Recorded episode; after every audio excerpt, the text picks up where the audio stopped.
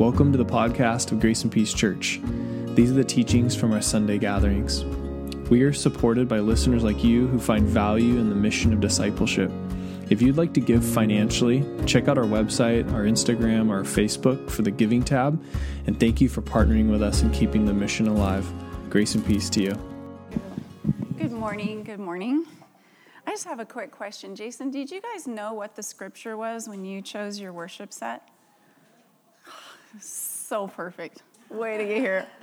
That was amazing. I love it when it works out like that. So, good morning. We do have for the kids some bulletins. They're going to be with us today. Um, Paul's got that for you, he'll take care of you.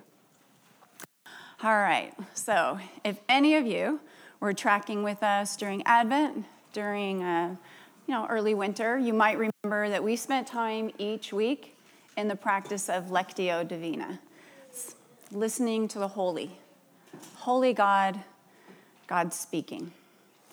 Well, seems to me like Lent is a good time to bring that back, so we're going to be doing that in just a minute. Today is the second Sunday of Lent, and that's the season that the church worldwide spends sitting in the desert with Jesus, keeping him company, hopefully. And we're 10 days into the 40 days and nights that Jesus spent fasting, praying, contemplating his life and mission. Chronologically, he has not battled the tempter yet, but we did hear that story last week, and so did the kids. Now, if any of you remember that series of events or confrontations that Nate walked us through, let me ask this What did the tempter tell Jesus to do that made Jesus say, Man does not live by bread alone? Anybody remember? You got it? Oh, I heard someone say it. You had your hand up. Yeah. Jesus is out there. He's super hungry. And so the tempter just says, Hey, there's rocks here. Make them bread. Okay, good. Thank you, Priscilla. That's one. Um, what about Jesus saying, Do not tempt the Lord your God, or you shall have no other gods before me? What prompted that? Anybody got it? Yeah. Yeah, totally. Took him to the top of the temple and he's like, just huck yourself off. Angels will lift you up. They won't let you hurt yourself. Took him to a mountain. He's like, oh, just bow down, worship me. I will give you all of this. Thank you, May May. I appreciate that. Well, those enticements came from the tempter, who is suggesting that Jesus prove himself, his power, his claim to kingdom authority.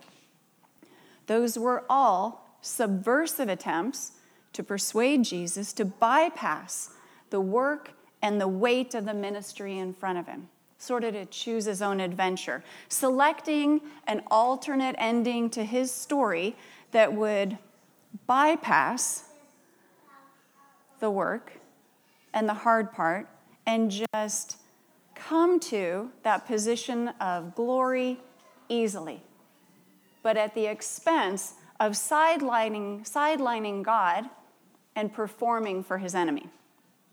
But there was Jesus in the desert prepping with prayer and fasting, readying himself, steeling himself, and then applying himself. The manifestation of God, God in the flesh, determined to take into his self this broken world and put its violent enemy under his heel. He could and he would because he was who he was. From the desert of contemplation to the cross, those who believe in Jesus can surely say of him, Surely he was.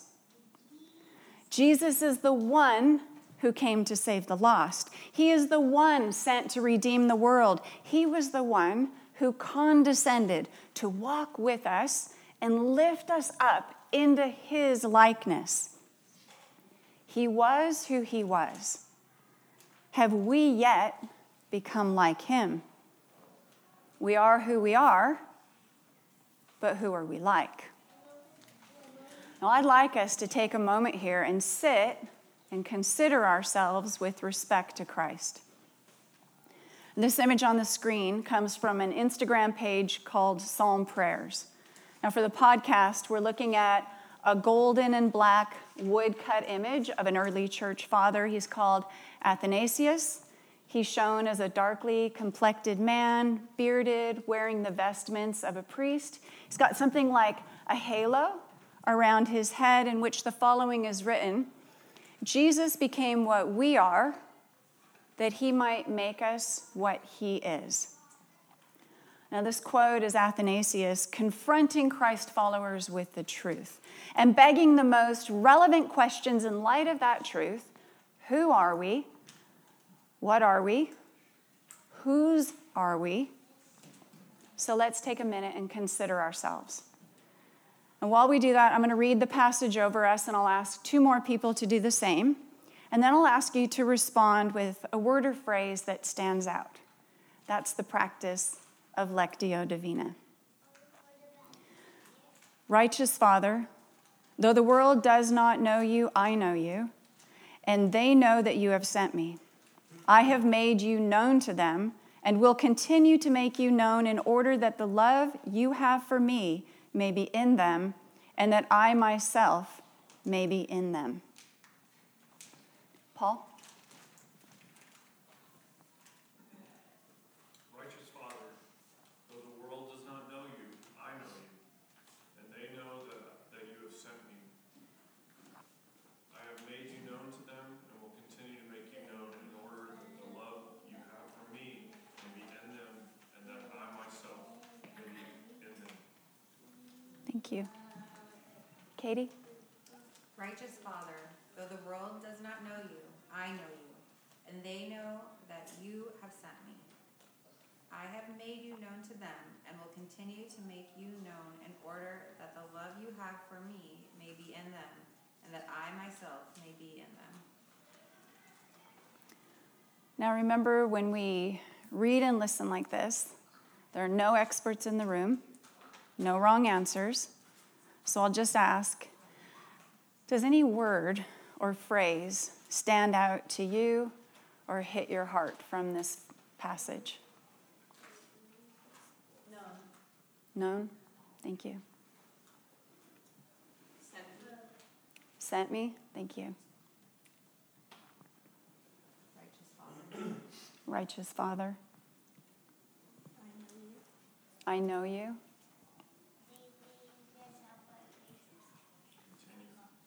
Continue. Thank you.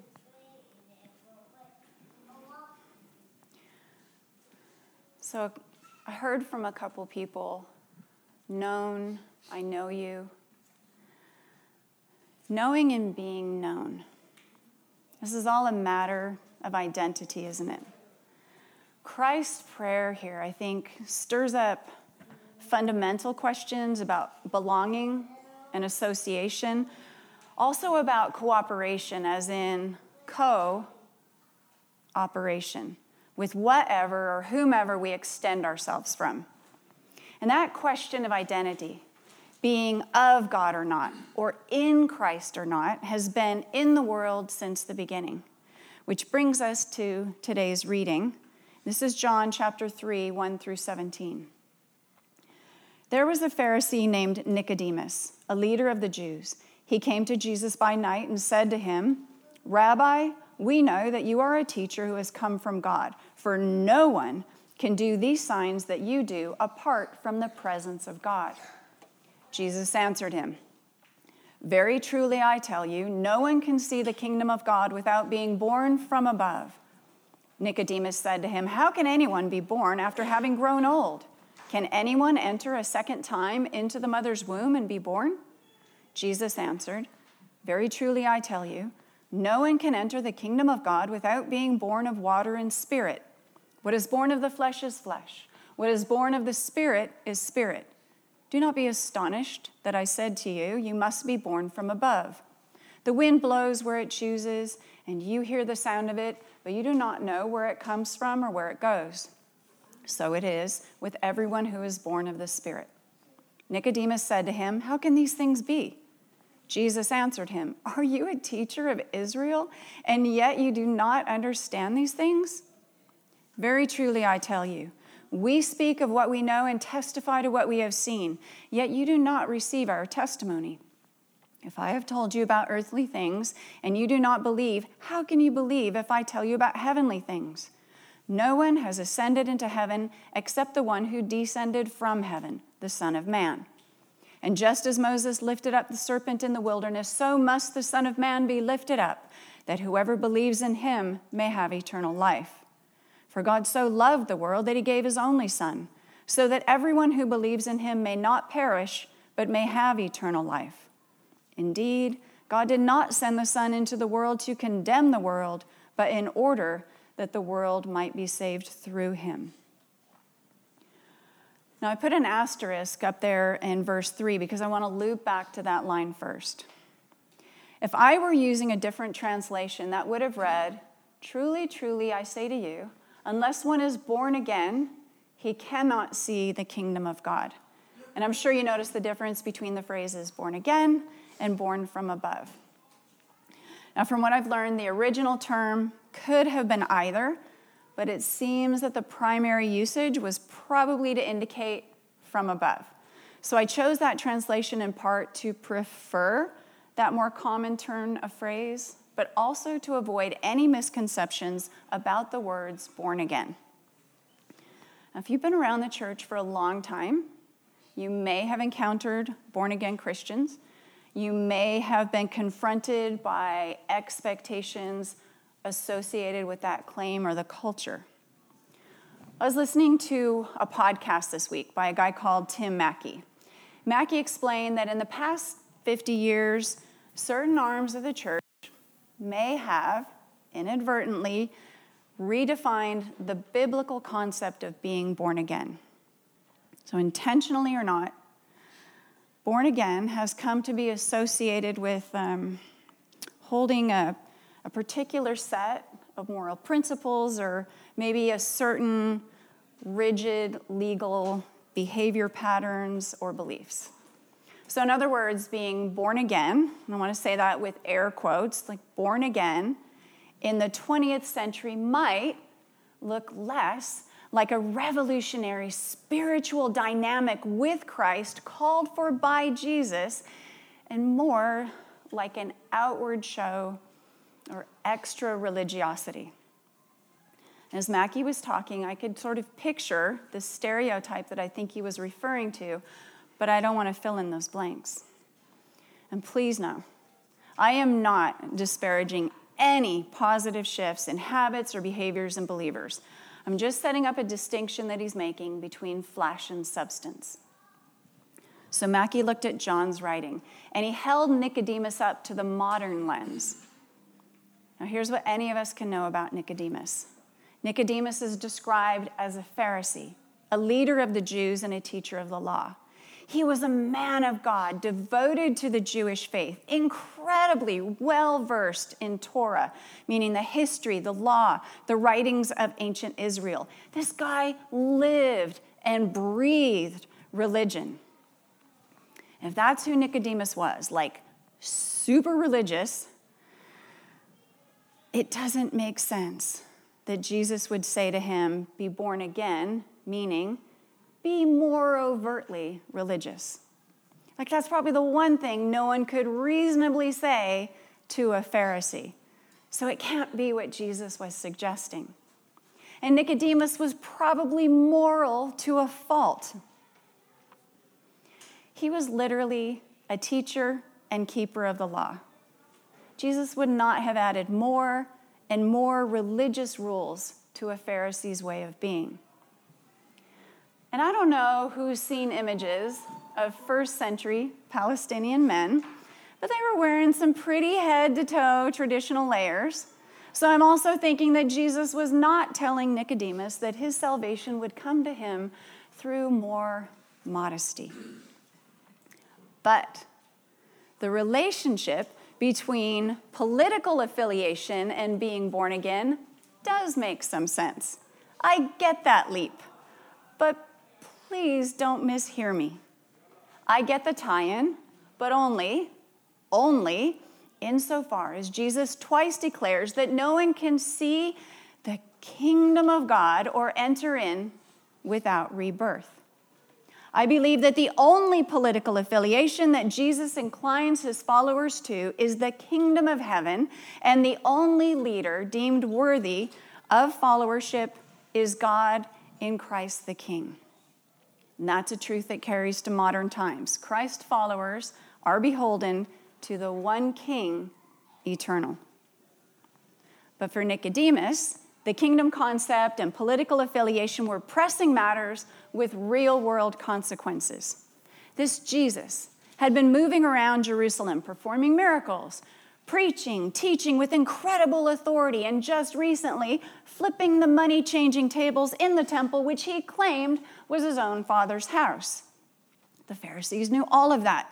They witnessed and heard about Jesus. They confronted him and had been confronted by him, and they were not having him.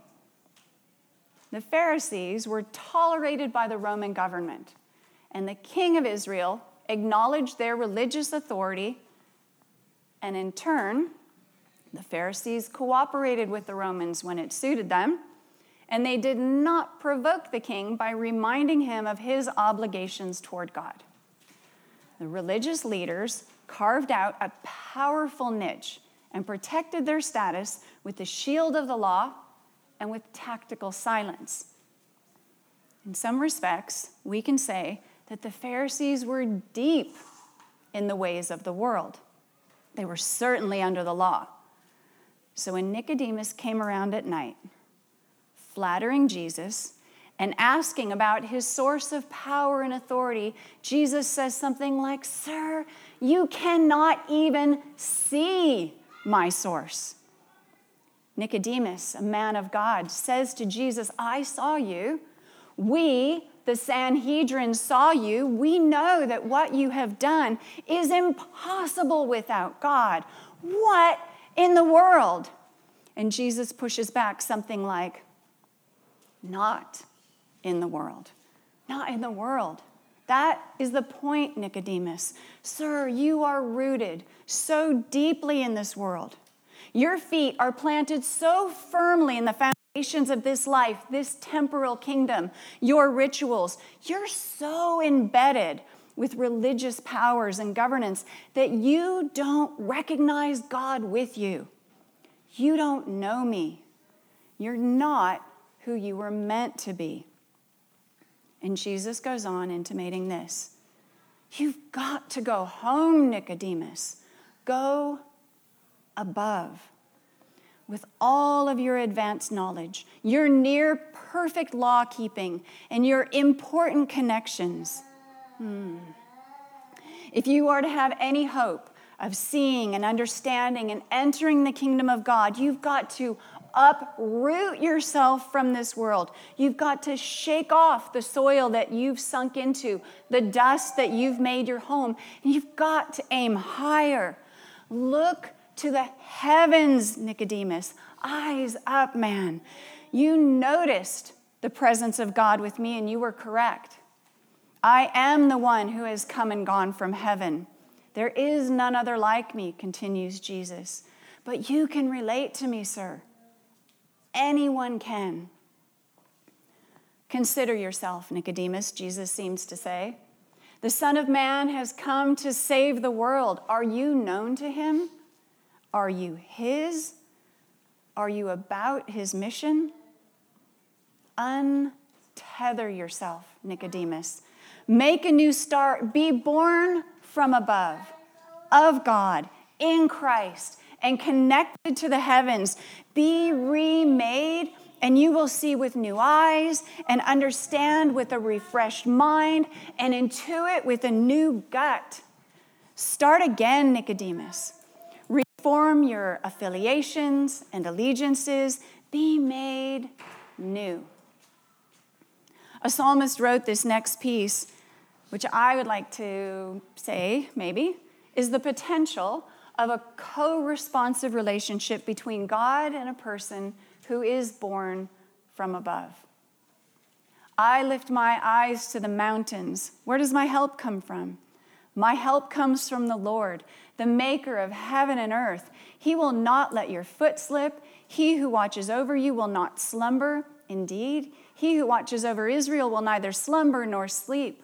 The Lord watches over you. The Lord is your shade at your right hand. The sun will not harm you by day, nor the moon by night.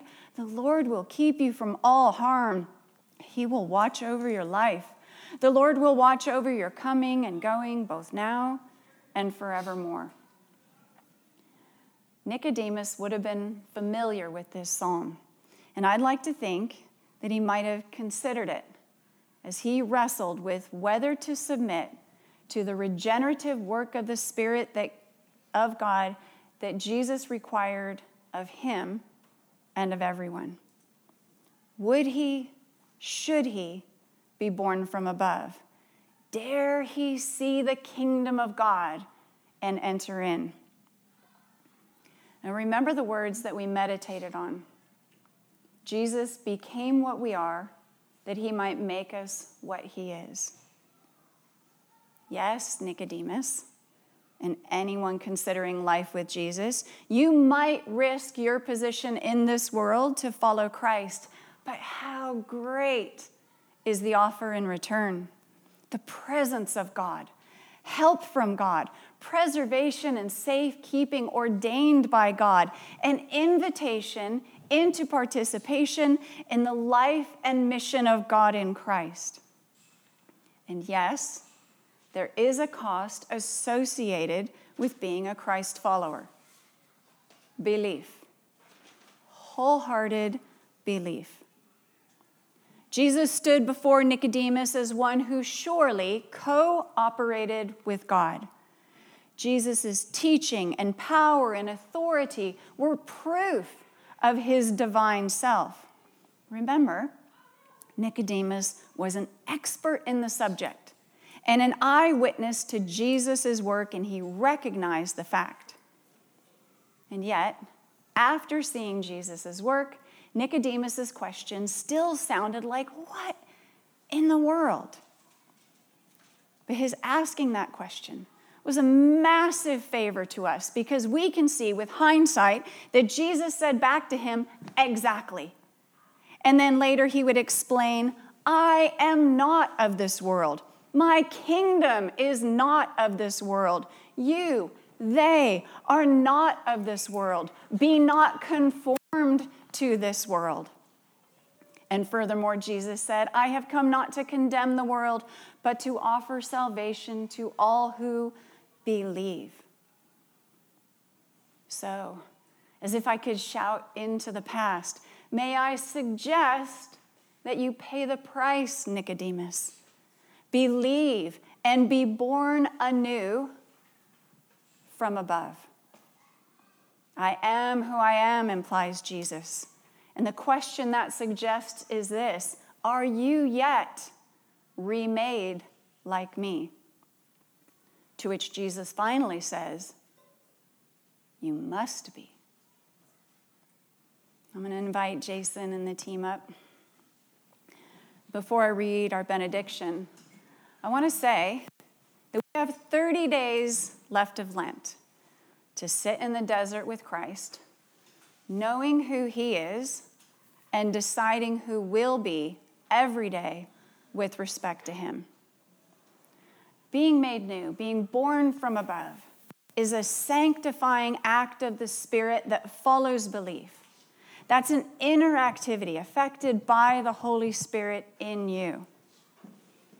May impact you outwardly, you may alter your preferences, your behaviors in response, but the essential effect is a shift in the inclination of your heart and mind entirely toward Christ.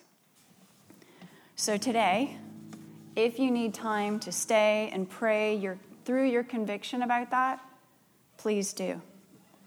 Or if the certainty of your faith compels you toward next steps, maybe baptism. Let's chat about that. Let's go find a pool. Or if you're uncertain, maybe spend time over the next 30 days in the desert with Jesus. Just keep him company and work out your belief together. I'll read the benediction. Jason is going to stay and play, and play, and I just invite you, wherever you are, to sit for a moment. Rejoice in knowing that we never walk alone. Know the grace and peace of Christ walking beside us, guiding and protecting us. Share this comfort with one another and feel his presence each moment of each day.